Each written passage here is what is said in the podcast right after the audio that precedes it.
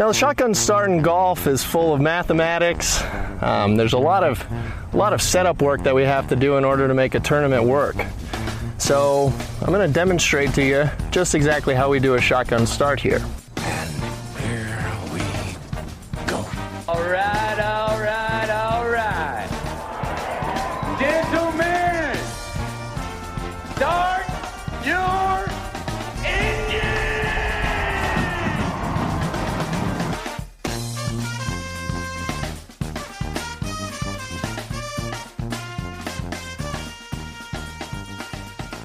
Greetings and welcome to a Friday edition of the Shotgun Start. It is November 6th. Andy, how are we doing? Brendan, it's uh it's Victory Friday. Mitch's uh, MRI came back negative. No surgery needed on his right shoulder. Mitch who? Trubisky. I didn't even know there was an injury, an issue. Yeah, he got injured like the one play he played last Sunday. Oh, I didn't even see that. I didn't even know that was an outstanding issue. Victory Friday. MRI results. All right. There we go. Uh, so this is a little bit of a delayed Friday episode, but we're going back to our our, our pandemic quarantine days. We're doing a little spotlight. Oh, I think a lot of Masters themes. Certainly, a lot of Masters Masters is the subject throughout.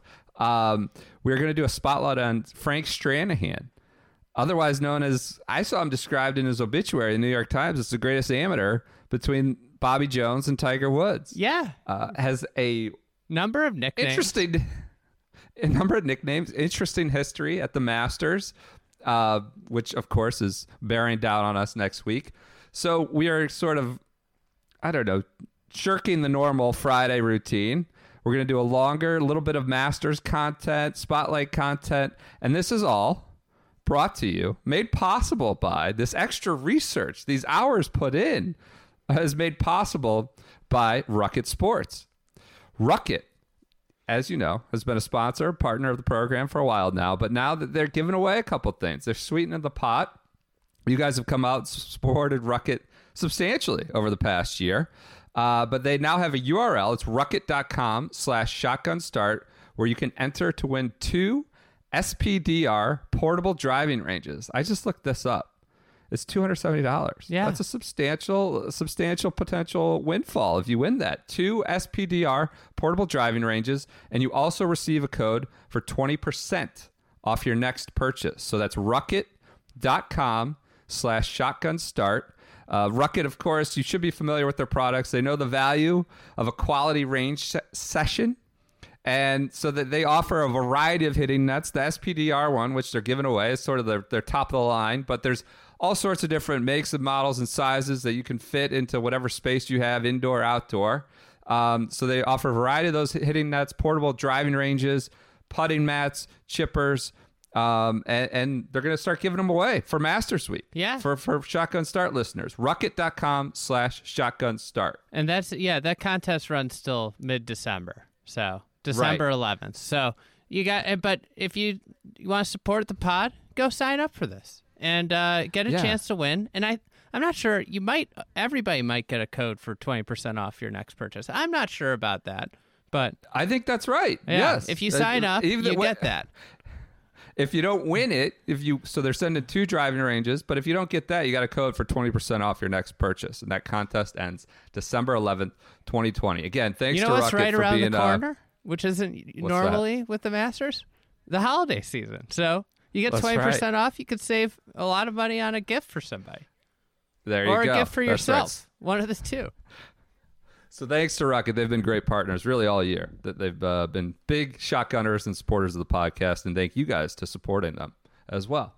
All right, let's get to it. Frank Stranahan, old spotlight. We'll be back Monday. A little Houston Open recap. We're getting some nuggets out of Houston this this you know early coverage, but uh, we'll we'll have not a lot of stuff has happened, but we got some interesting stuff. We could all kind of throw it in the bucket Got for some Monday. got some Sabbatini news.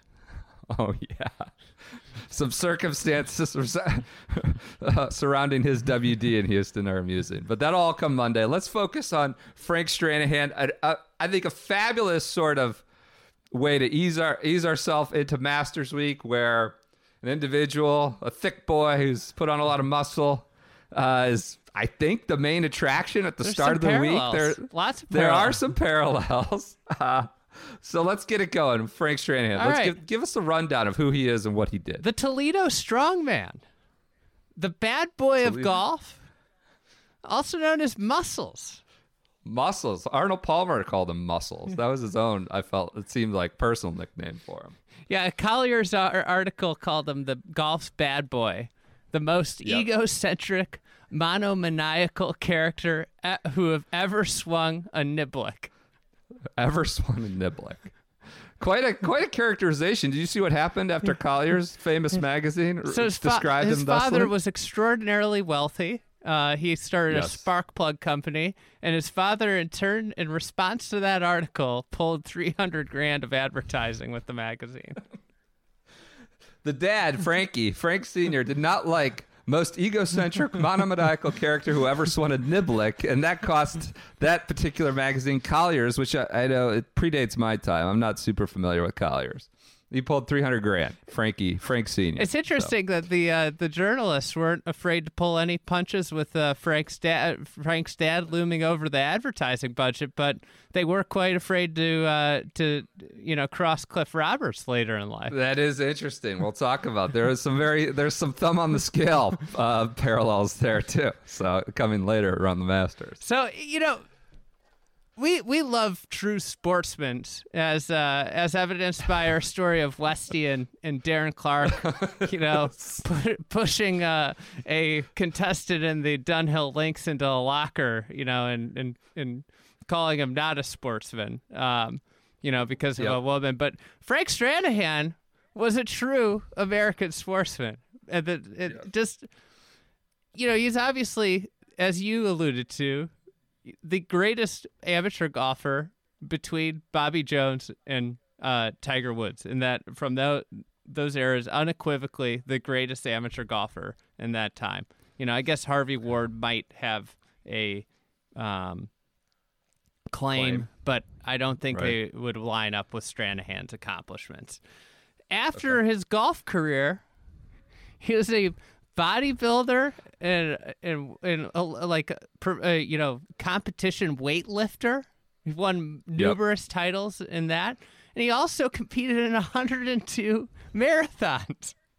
This is ridiculous. 102 marathons. I mean, I knew the bodybuilding stuff, but I, I somehow the marathon stuff escaped my memory or knowledge. So I mean, this is after a golf career, so it, it's not like he started doing this at at age 20. It was like you know late in life. yes, yes, the Boston Marathon, New York Marathon, not like you know some ticky tack marathons that you never heard of. Legit, I think I guess they're all the same distance, but you know these are highly competitive marathons. He competed in all of them. So So let's uh, let's get down some of his accomplishments. So you know, great Okay. amateur. Uh, his his career is highlighted by his two British amateur wins, which were then considered major championships in 48 and 50. He played on three victorious Walker Cup teams. Uh, he won four Western AMs, won three North South AMs, which you know those are the two of the pinnacle events in amateur golf. Won 70 amateur tournaments in total. He never won a USAM. That was the the thing that kind of bit him. Um, he lost in the semis of the 54 AM to Arnie, and he lo- and he turned pro the next day after that. So he did turn professional, uh, and then he lost in the finals of the 50 amateur, um, which was in yeah. Minneapolis. Uh, he finished runner up in the 47 Masters, which we will get into uh, extensively. He finished uh, runner up in the 47 Open Championship and also the 53 Open Championship as an amateur. Um, he is he along with Arnold Palmer are you know most um, kind of they're celebrated for continuing the popularity of the Open Championship when a lot of players from America did not cross over because of money. Obviously, Frank Stranahan, he didn't have uh, issues with money. His father bankrolled his career, um, which became a contentious point among his peers that were professional golfers. Uh, but along the way. I saw that described honestly, th- like Stranahan. I think it might have been even just a straight Wikipedia. I, I think It- they described it as his greatest personal feat is that he helped save the Open Championship. I know Palmer gets a lot of that, um, a lot of that glory or, or um, credit.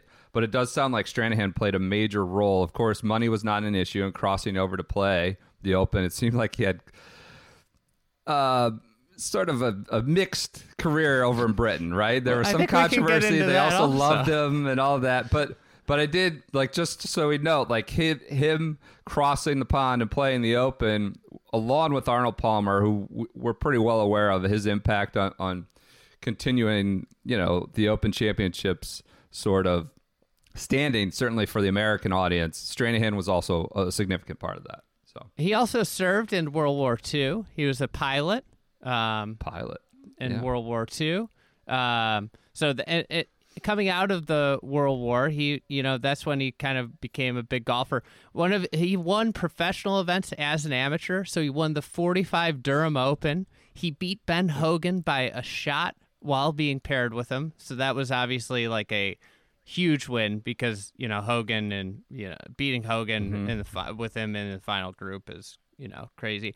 Uh, another one he won was the KC Invitational, Kansas City Invitational, the Fort Worth Invitational, which uh, he beat Hogan and Byron Nelson on the course they grew up caddying on. I think that's the De- Dean and DeLuca Invitational. Oh, I believe is what my- my the fault. Charles Schwab Challenge. No, I'm kidding. The Char- no, but again, he won the 1945 Charles, uh, uh, not 45. I think I, I forgot what year it was. it was 48. 46, 46. 46. Charles Schwab Dean and Challenge. DeLuca. Formerly Okay. the De- Dean and DeLuca. You know, in But 44, theme though, it was the Dean and DeLuca.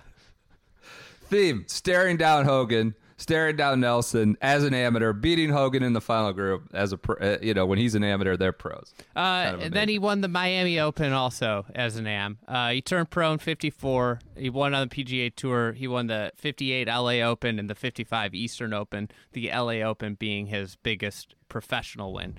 Uh, Professional. So it, you know, in he played in 51 majors in his career, if you count the USAM and the British AM as they were considered them majors.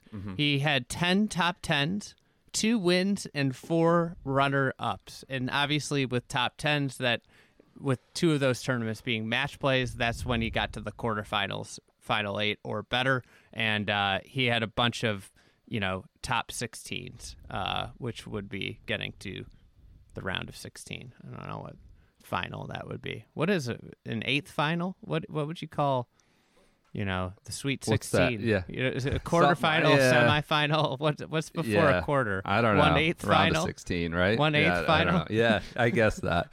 yes. Um, he also won the Tam O'Shanter. Did you see that? The All American? Yeah. Six consecutive years from 48 to 53, which wasn't some like podunk event. I mean, there's the point is the British amateurs are the two kind of crown. He, he never won the U.S. national amateur, but there's a lot of four westerns, north and south. This Tam O'Shanter, like when amateur golf, you know, maybe it wasn't at its absolute peak, but it was it was very there's substantial competition. So We're not talking about Vijay Singh's uh, Fiji wins here.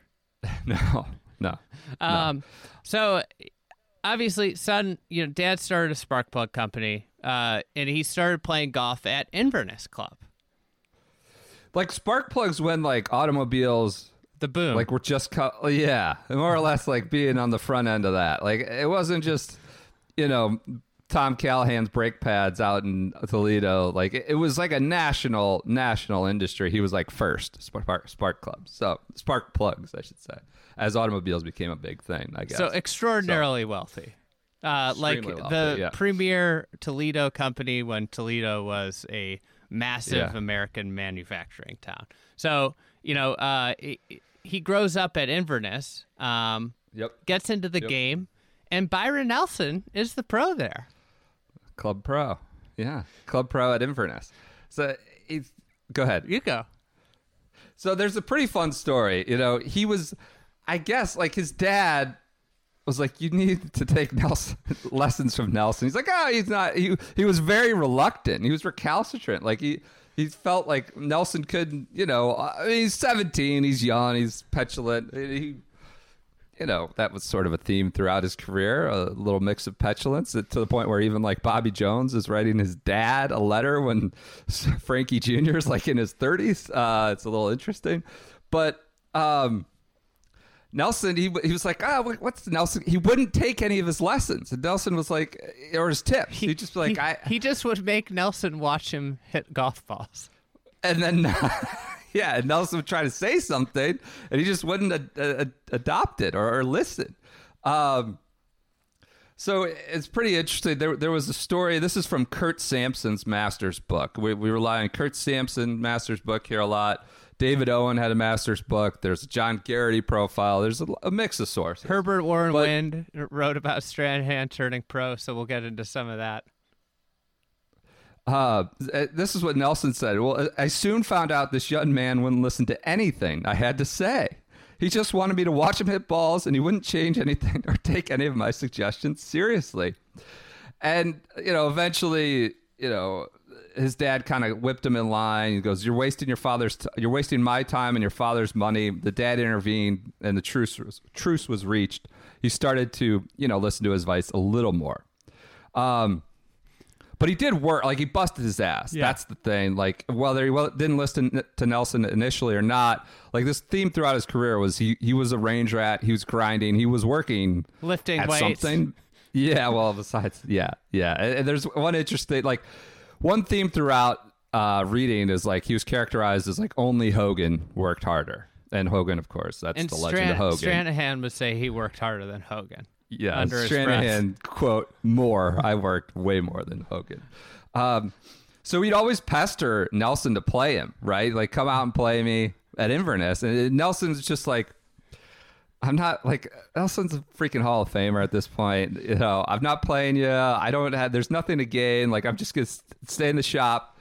A- And Frank finally like worked him worked his way up and this was after he'd won like the Ohio Amateur and, and some other worthwhile amateur events, and he would always back him down. And Frank, Frankie Jr., he goes, "Your refusal." He applied his refusal was based more on a fear of losing than on the need to inventory sweaters. And he, so this finally, Nelson, obviously like this distinguished gentleman, always equanimity, you know, fully calm and cool. He finally hit hit Nelson's hot button. He goes, "Okay, Frankie, I'll play you. Not only will I play you, but I'll throw in your two buddies, two friends, accomplished, uh, you know, good players. I'll throw in your two buddies and play all three of you right now, best ball." So Nelson, Masters U.S. Open champion, shot a course record 63 and beat the rich kids. And Frankie never bothered me again, according to Nelson. Kind of great.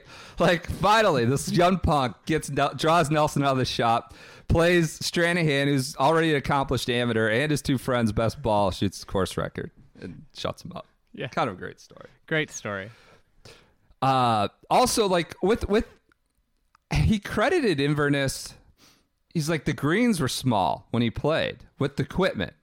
Um, I don't know if that's accurate or or uh, he he just felt like with the old equipment and the small greens, smallish greens, according to is that the case? It's not the case necessarily anymore. They have right? some small greens. They have some bigger ones. Obviously, every green shrunk after when World War II when they stopped maintaining greens because Right. like you know they had to cut costs at all these clubs and greens shrunk naturally then.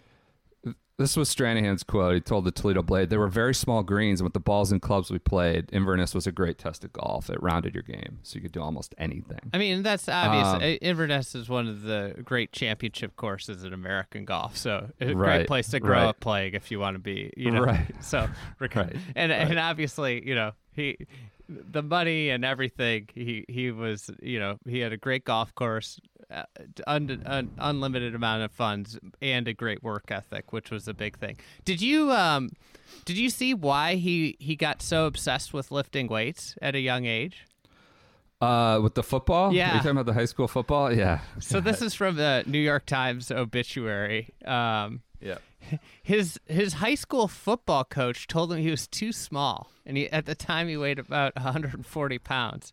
And uh, we have a lot of burly kids, and this is recalled by his uh, son Lance. Uh, Uh, he said his father enrolled in the popular Charles Atlas fitness course, ate lots of steak, and got to wonder if he had his- 170 pounds and made the team. Sounds a lot like Bryson. I Wonder if he had his own cow. He ate lots of steak like Bryson. Did he have his own? Did he have his own cow that he purchased with his dad's money? So I think he went from 140 to 170 to play high school football in Toledo. And this launched his fitness like obsession. And I think we could talk about this for a little while and, and kind of get all the the fitness stories out of the way.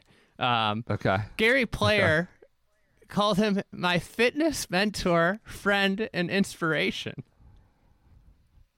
Yep. Credit.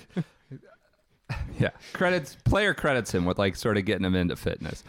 Um, Stranahan you see the celebrated his 78th birthday by deadlifting 265 pounds. Imagine if Instagram was around then. I mean, the point was he wasn't just some meathead on Instagram. Like he was a world class bodybuilder. Like he won competitions. Um, he was ranked number one in his weight class in powerlifting from 45 to 54. So this was also like concurrent with his rise in amateur golf. Like he was also this world class.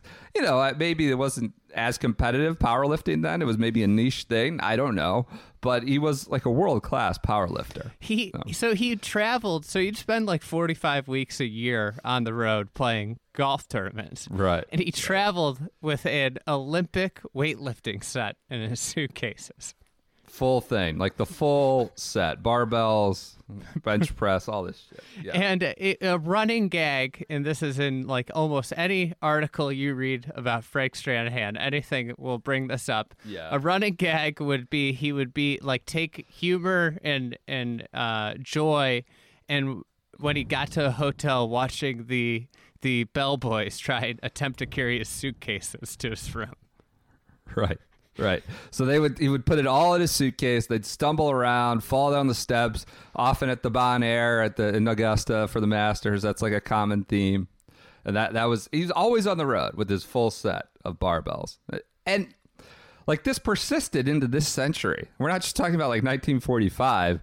It persisted like you talked about. He was just kind of obsessed health nut bodybuilder. Can I read uh, what John Garrity in 1998 Sure. SI article? So Yep. this this came Yep. out after Clifford Roberts' death, which we'll get into later. But Uh-huh. you know, it's a it's a good profile. I recommend reading uh, if you're more interested in all the color.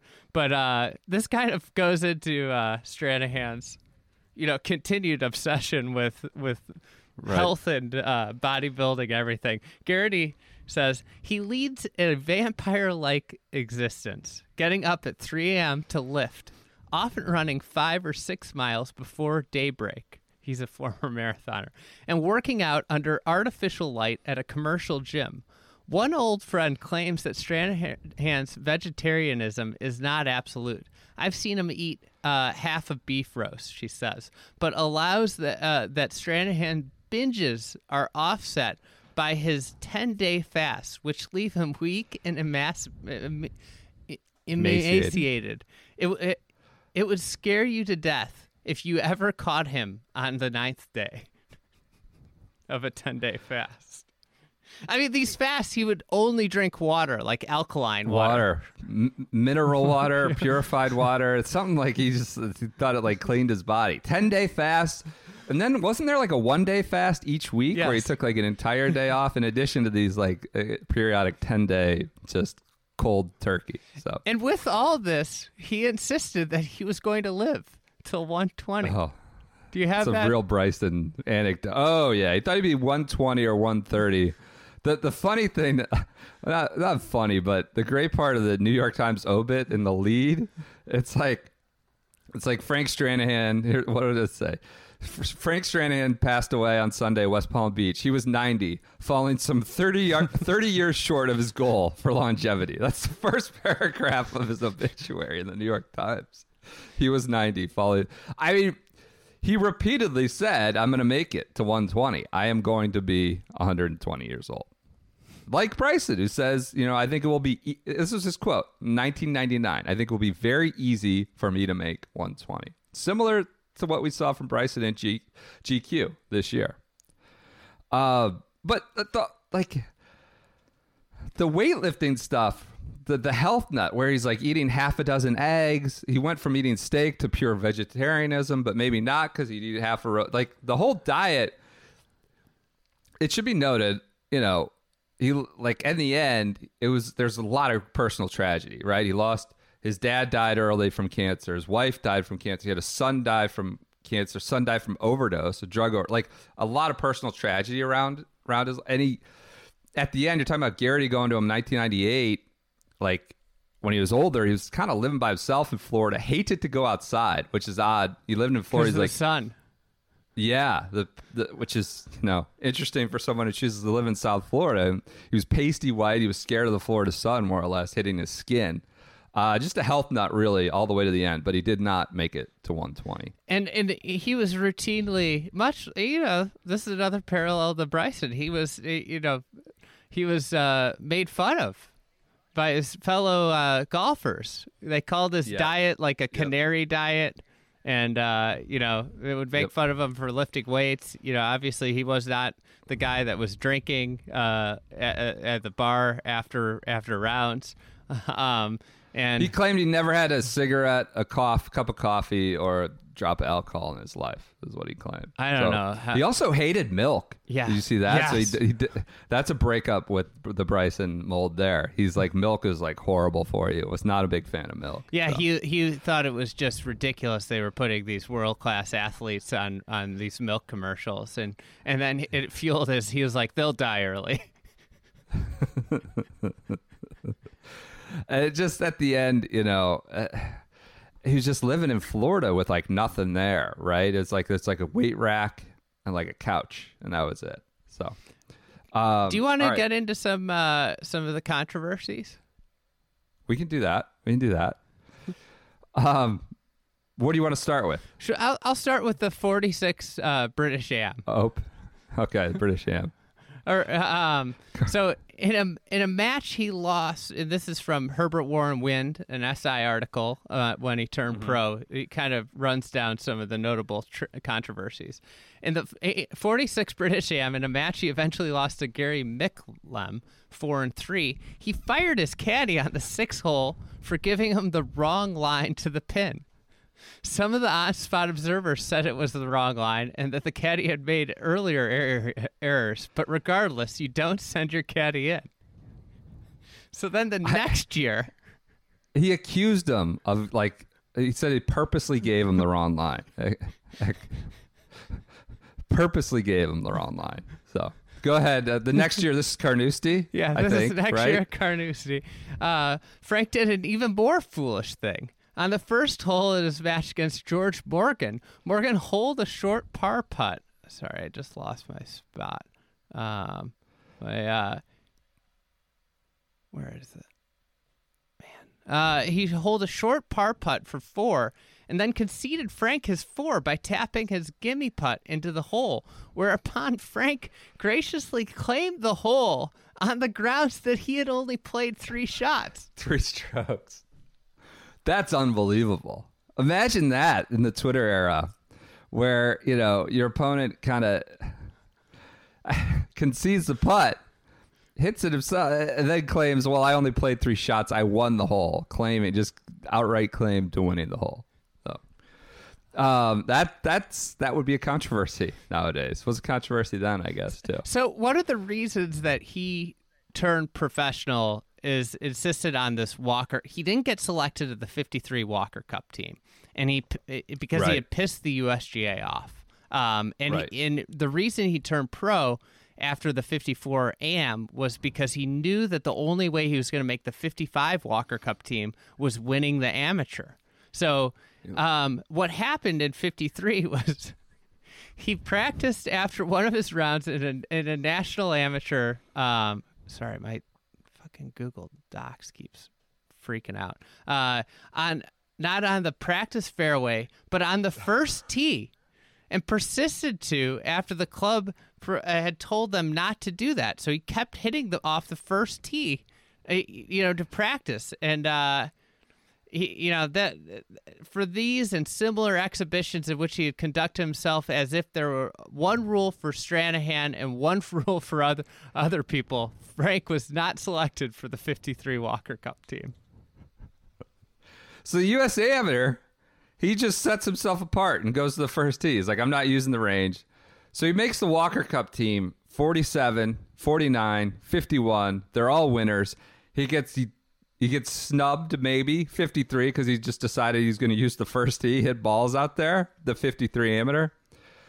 So then he thinks he's going to make the 55. He's going to make it again, right? Yeah. By winning the amateur when he gets bounced by Arnold Palmer. Palmer around to 16, Oakland Hills. I think it was Oakland Hills, Detroit. Oh, it was Country Club Uh, in Detroit.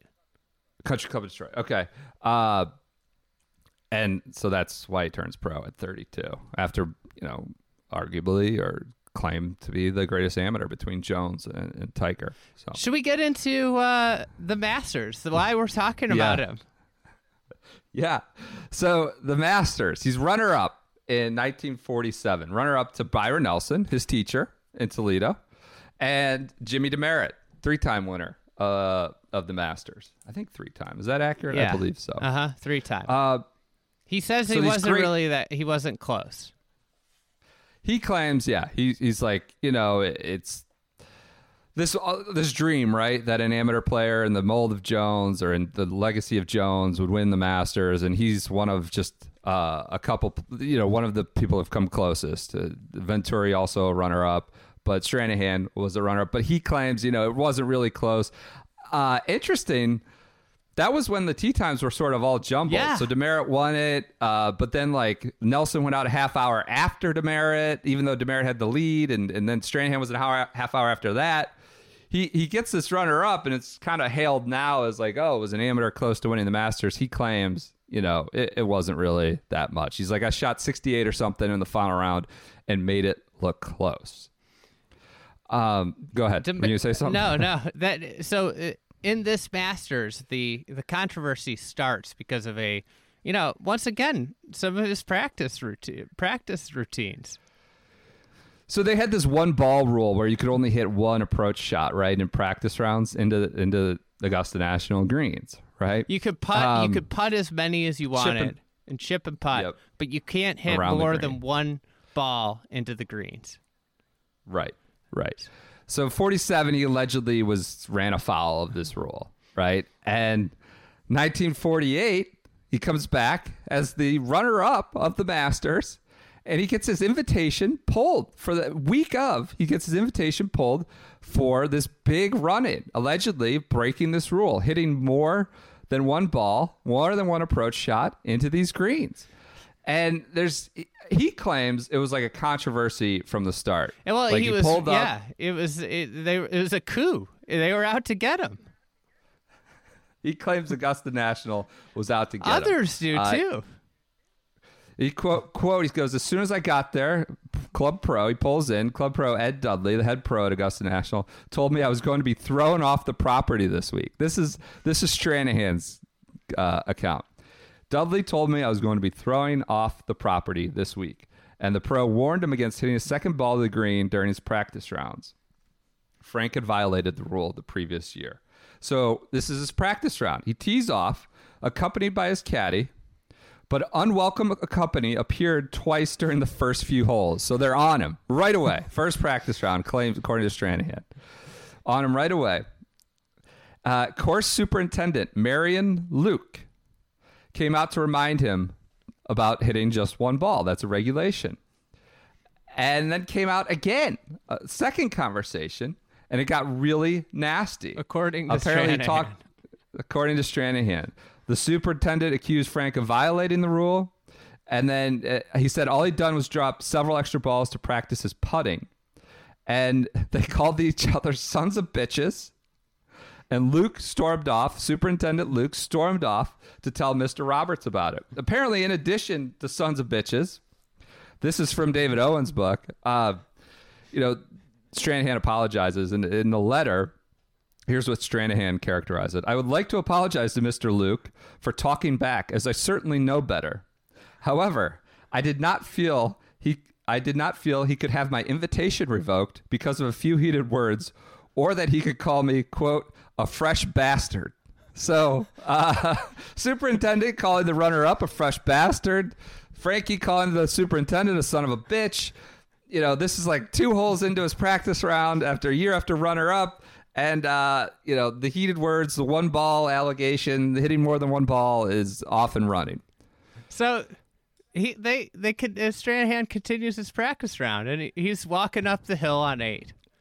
I love this the image of this, like cresting up over the hill, and there's just Roberts or the membership just waiting for him as he comes up to the eighth green. And they say, Your membership's gone. Boom. Your invitation has been withdrawn.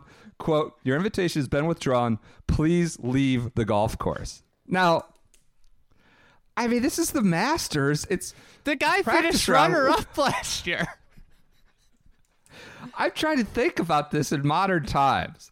If they just pulled, you know, the rules are rules, and if you violated the rule, maybe you violate. I don't know.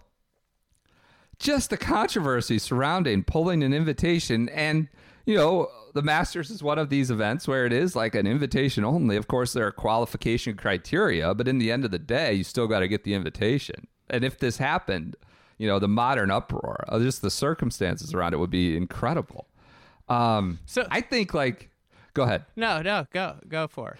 I mean, I just I'm just trying to apply some sort of modern conceptualization to this. Like I mean, like they like could, in theory, do this now. Could it they be? Could, it be right? like the only thing I can think of that would is like when the NBA suspended Draymond Green. It actually went through it and suspended Draymond Green and tr- changed the course of the finals. Like, Oh, but- bullshit. but, You're I trying to mean, delegitimize well, the I'm just, I'm just saying, like, but like that was actually well founded. This was like that'd be like if they just said, like, you know what, LeBron, you can't play.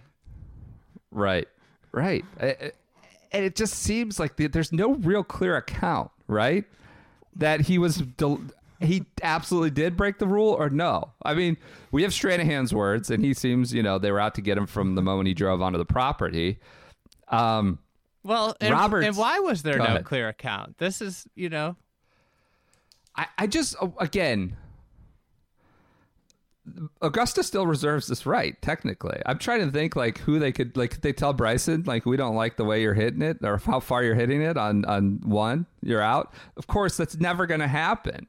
I'm just trying to there is no parallel to maybe I you know we've heard maybe maybe there's someone they've d- debated about uh, I don't think it would ever come to fruition. The- a recent well, you know, someone maybe they they they've they've ta- they've talked about it. Um, per- perhaps pulling an invitation, but it, this is the uniqueness of the Masters. It is an invitation only tournament, and they can really just pull it on. One thing that jumps to mind is um, like the stuff that Sifford and Rhodes went through as black golfers trying to play on the PGA Tour, where they'd be allowed by you know uh, local law to play in some tournaments and not allowed in other tournaments. Like where Right. I, I think it was Rhodes finished T four at a tournament and then couldn't play the next week because of local you know uh, segregation laws. Right, right. So, yeah, there, there, yeah. The potential potential for this to happen again is very slim, but I would say like I think they still do maybe have discussions about invitations based on um, criteria or personalities outside of the black and white qualification standards. Is all I'll say. Um, So all right, so they pull his, they pull. Please leave the golf course. So it, you know, Stranahan is befuddled. He doesn't know what to do. He's confused. So he calls his dad and he calls uh, Tommy Armour, Tommy Armour. the Silver Scot. so, and uh, they say to go see Jones. He's the greatest sportsman of his era, and they they were certain he'd listen to my side. And uh, and Jones like just is MIA, doesn't make himself available to talk, and uh, so I think this was the first year Jones did not play. He stopped playing, I believe. Don't quote me on that. I think 48. So he wasn't necessarily there, or he wouldn't see he wouldn't see Stranahan. Um. So, you know, what does Frank do? He, he can't come on the grounds. He's been asked to leave. He he just buys a common ticket. For That's two days. unbelievable. He's He buys a ticket and hangs out. He had an invitation. He's playing in the Masters a couple days ago, finished and now he second, buys a finished second the year before, and now it's just hanging out with the patrons, waiting for Jones. Um, so he he's apparently allegedly was nothing. And there are counts of this after you know years later that one of the greatest attributes and one of the greatest legacies of Frank Stranahan was how well he conducted himself those days as he, when he just sat and waited and he was nothing but a gentleman.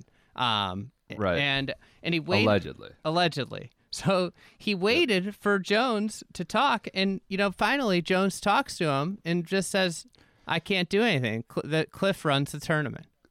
Cliff runs the tournament. Quote: Cliff runs the tournament. Of course, you know, as an amateur, he was hoping for Jones to kind of uh, come to his defense. That that's like the big subject of these intervening days, right? Imagine like these practice round days at majors, like we just go hunting for controversy. The fescue's too high at Erin Hills. Like you just sort of like I mean, we get worked up about very minute things, but imagine these two, three, four days uh, not four, but you know, two or three days where has Jones seen Stranahan? Has no Cliff? What's Clifford Roberts doing? Just, I mean, the reporting and detail and, and discussion around it would be uh, incredible. Well, there was Um, no discussion around it at all. right, And why right. that so, so, this is this is- how was this even allowed to happen?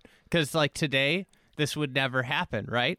But what Yep. what happened was this was, you know, Clifford Roberts greatest feat of building the Masters was how he was able to control the message and put his thumb on the scale and and uh, you know obviously his alliances with the sports writers was a big part of it where he understood the value of the AP writers the the guys that wrote you know uh, for 200 local newspapers had the biggest distribution, so to speak. Uh, alleged. This is Curt Sampson's book. Allegedly, Roberts invited all the newspapermen to his suite and kind of put his thumb on the scale. Please downplay the coverage of us pulling this invitation week of.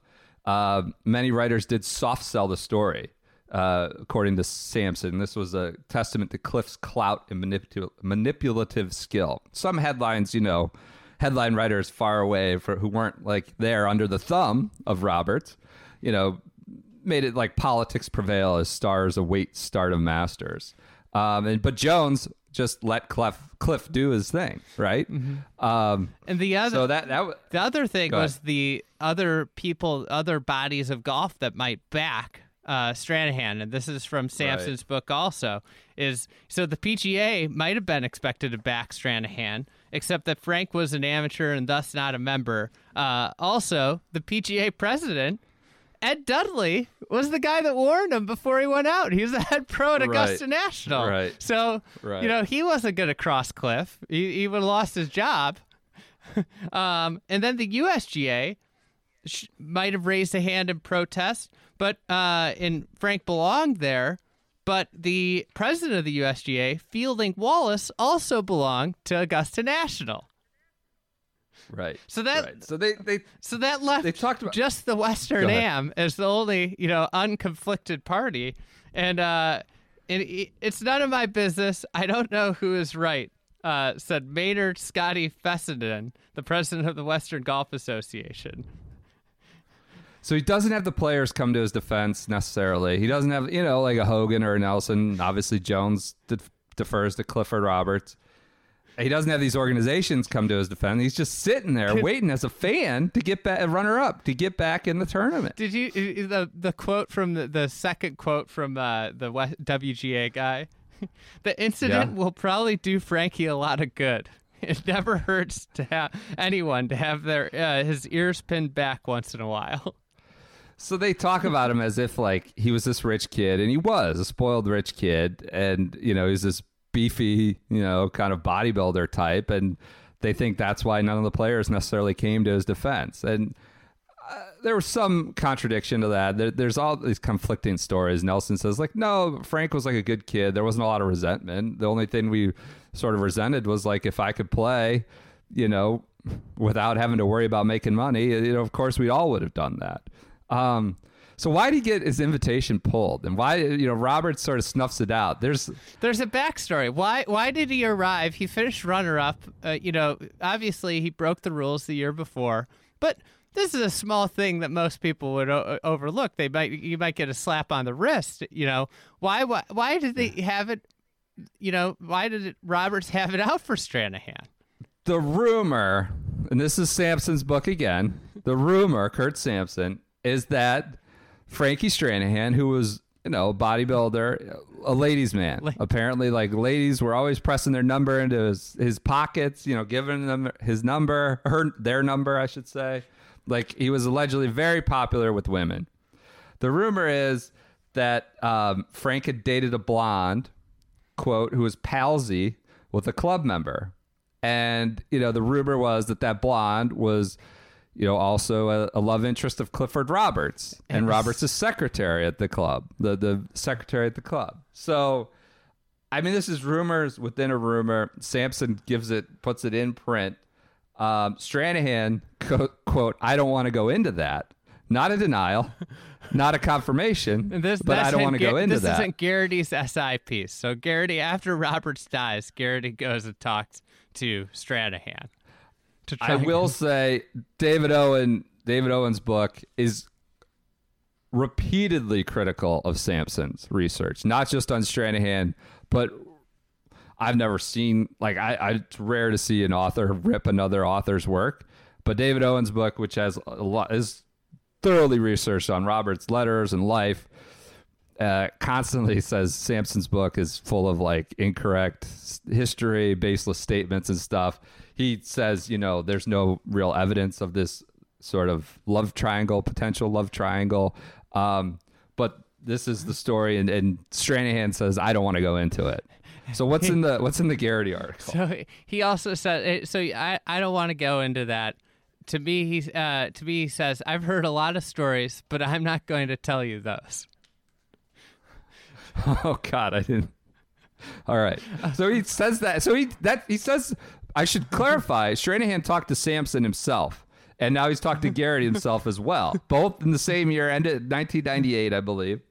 And doesn't doesn't deny the story, doesn't t- confirm it, of course. A female acquaintance of Stranahan's told me that she found the story of the blonde pl- plausible. In those days, she said with a laugh, Frank would grab everything but the third rail. Oh God, not going to get away with that this these days. Um, So, or should have should have gotten away with it then. I should clarify. so that upon Stranahan's distaste for for Roberts knows no end. Yeah. Yep. Um, yep. upon you know Garrity asking about Stranahan committing suicide, obviously on the par three course, shooting himself in the head. Stranahan says, "I wish I'd been there when he committed suicide. I would have rolled the son of a bitch into the water." Don't hear too many quotes about Clifford Roberts like that from people who've participated in the Masters. Uh, but that is a hell of a quote. I would have rolled the son of a bitch into the water after he shot himself in the head.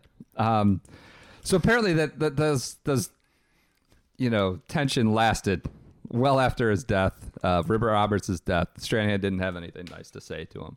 Um, now so what is evidence against this affair story or what is evidence against like augusta national having it out for stranahan this this is a remarkable just pulling your someone's invitation on what seems like at least contradictory or conflicted evidence it, it's not clear that he was hitting multiple balls i think it's clear that they didn't like him they thought he was a spoiled brat um, evidence against that was he was invited back to a subsequent like 11 masters. Um, he also claims roberts picked him in one of the calcuttas Yes. towards the end like had back stranahan one of the he never played well really in the masters again. He played in 11 more i believe.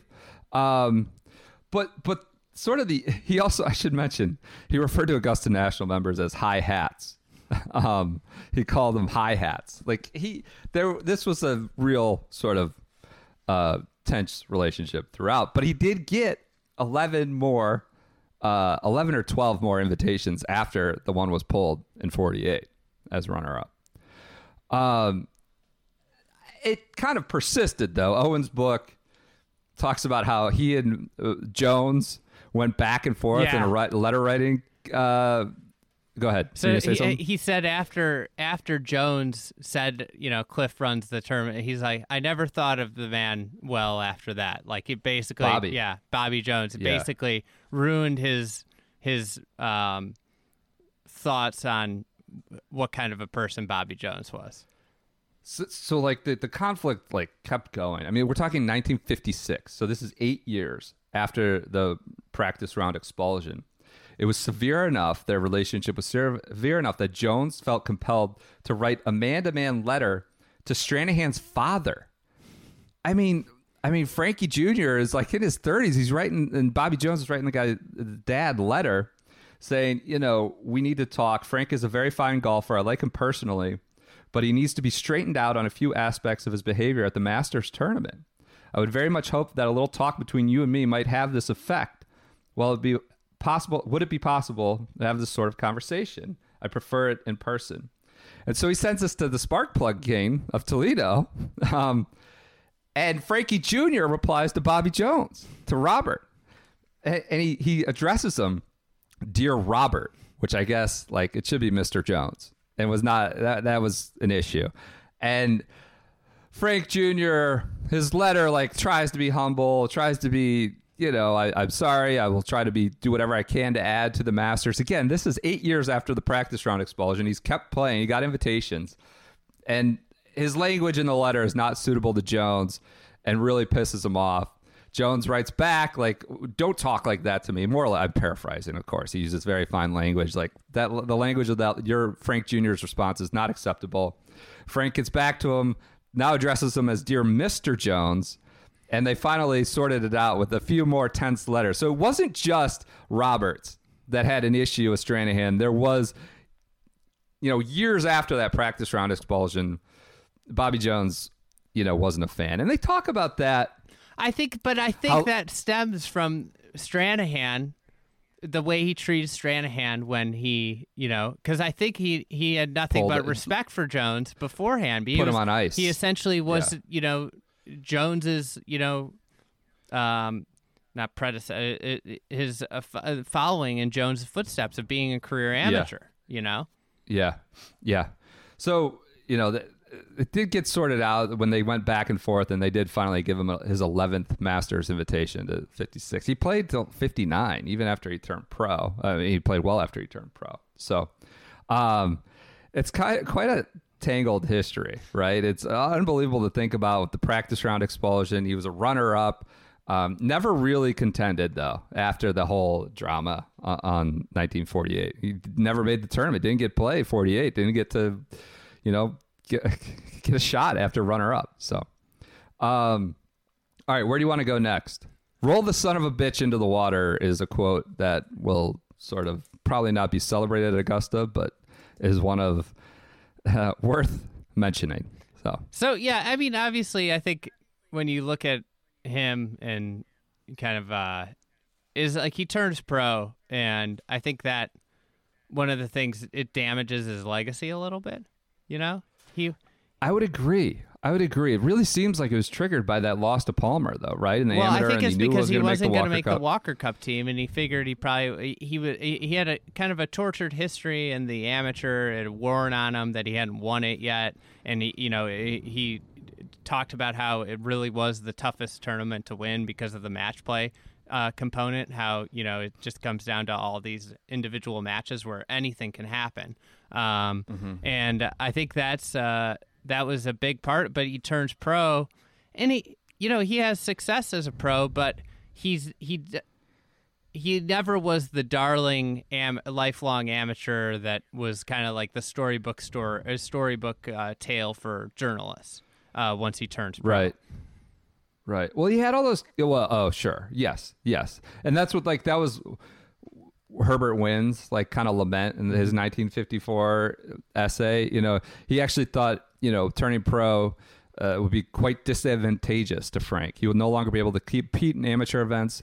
And despite his father's sanguine statement that he thinks Frank will be one of the best professionals in the country, it is doubtful that he has the ability ability to be more than just another pro, and he kind of was that after. You know, you, you, like you said, not the darling. I love I Um, love this line from that uh, Herbert Warren Wind uh, art, uh, article. If I'm uh, if I'm the one hand not making a nickel from his skill, he was the purest of amateurs. Frank least fitted the amateur's traditional role of the man who plays the game as an avocation. It is hard to see any benefits that will accrue him as a pro. He regularly competed against the pro pack in open tournaments, and as a son of a multimillionaire, he needs prize money like Iceland needs ice. I saw that. That's great. Uh, and so we end like let's talk a little bit about po- positive. Let's flip to Wind. I, I loved, you know, he didn't think it was a good move turning pro, but he did say first you cannot fault him on courage. He won his first big event as we talk about being a stroke from Ben Hogan. He was paired on the last day with Hogan, a man who does not like to finish second. In 47 British Open at Hoylake, needed two on the last hole. This is we never talked Oh about yeah, this. This- I've seen like three different stories about this shot. It does, yeah. There's a lot of so 47 British Open. He had just done runner up. He'd been runner up at the Masters. Now he's at the British Open. He needed two on the last hole. He allegedly walked it off from 110 yards, and it it Twice. fell just a few Twice. inches. Twice walked it off. Would have been driving. Would have triggered Andy at home doing it on the stopwatch, walking it off from 110 yards. His shot finished like two inches or a couple inches. It's, it I- varies, but yeah. inches shy of the cup. Some people say an inch short, couple inches Yeah. short. I read one that said it lipped out. oh, really? Yeah. So he would have holed out to go to a playoff with Fred Daly just, you know, a couple months after runner up at the Masters. He's runner up at the Open with the chance, you know, as an amateur to win it. Uh, 53 was finished tie for second. And this is Wind again. Moreover, and more to the point, most people around golf find Frank a hard guy not to like. He is fundamentally a warm person. He goes all the way for his friends. His rivals consider him a fine sportsman. One final thing only Hogan has worked hard to develop a champion's game. In the first and last analysis, Frank has always thought of his golf as justifying his existence. He is sincere when he explains, as he did on the eve of turning professional, that he felt he had an unfair advantage over others who could not play or practice daily as he could. So he acknowledges his wealth. Like he may be a little bit of a spoiled brat, but he acknowledges, like, my dad's money allows me to just like be a real professional amateur, so to speak. Um, beyond this, there is no doubt that his ambition as a pro is to prove himself and the world that he is capable of earning a living with his own hands. He won the LA Open as a pro. He, you know, had Finished, other I think he finished twelfth on the money list that year. Right, right. So he, he had some success as a pro, but you know, he retires early. He retires from golf, starts running 102 marathons. He runs his own investment firm, continues the bodybuilding work and the weightlifting work. He's like a real complete character, complete character. The ladies' man, the weightlifting, the barbells, like it continues like to his death. He thinks he's going to be 120 years old. Yeah. And he's he's he's doing these like in speedos, uh, like when when he's you know in his 70s, like he's a complete character. He he, uh, in in the set in the seventies, according to Garrity, there's a, a newspaper quote where he called golf golf is a waste of time. Right, right. So he he, re- he turns pro, retires, does the investment firm. He went to Wharton, I believe, Yeah. after. Like he he had a lot of different lives, a lot of lives. But the primary thing is that runner up at the Masters as an amateur, and then the year after being expelled and during a practice round. Got anything else? What, what, what's your legacy discussion? Your legacy? I don't is think he he's a in the Hall of Famer? Fame. He isn't. The, He's not. A lot of people have been chirping us like he's got to be in the Hall of he Fame. has should to be. I don't think you could tell the story of golf without the greatest amateur quote, allegedly the greatest amateur between Jones and Tiger, Yeah, he. I mean, right? Like, That's what I'm saying. He won in like at his time. If you consider, he won two majors when they were considered majors. Obviously, folks down in Ponte Vedra are never going to admit that, but you know they're they're giving you know people players championships as majors from 1984 when you know it was a brand new tournament. But you know the British Right. Am he, he won he won two British Ams and four Western Ams. Like right? he finished Right. finished runner up in Seventy three of- what actual events, major right? championship. Seventy, yeah. That it's the world. It's not the world golf. It's not the world professional golf Hall of Fame. It's the World Golf Hall of Fame, and this guy has to be in it. I agree. I agree. I, I think like It's actually like one of the Yeah. biggest farces on the whole Hall of Fame that he's not in it.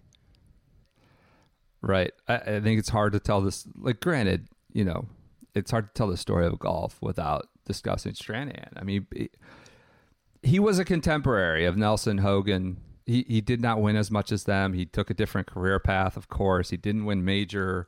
Um, he won, you know, amateurs when they were considered majors. But I, I think it's hard that to not to exclude him from the World Golf Hall of Fame. He was the best amateur in the world at a time at a time in golf where amateur golf and pro golf were on the same level. Right, right. So, So, uh, sort of a sad story. I mean, in the end, he lost a lot of personal tragedy, lost family members, his wife to cancer, lost money. uh, had- like the family fortune dwindled quite a bit. crash He wasn't got killed. right, right, right. So, uh, again, thought, thought it was an appropriate master, certainly with the the weightlifting element, living to 120 years old, uh, maybe sort of the iconoclast or or uh, maybe not the most popular guy in the locker room like a Bryson, but uh, felt that it was a good spotlight, Frank Stranahan. And thanks to Rukket for sponsoring it. Again, it's rukket.com slash shotgun start. We'll be back next week with the full week of Masters content, Masters podcast.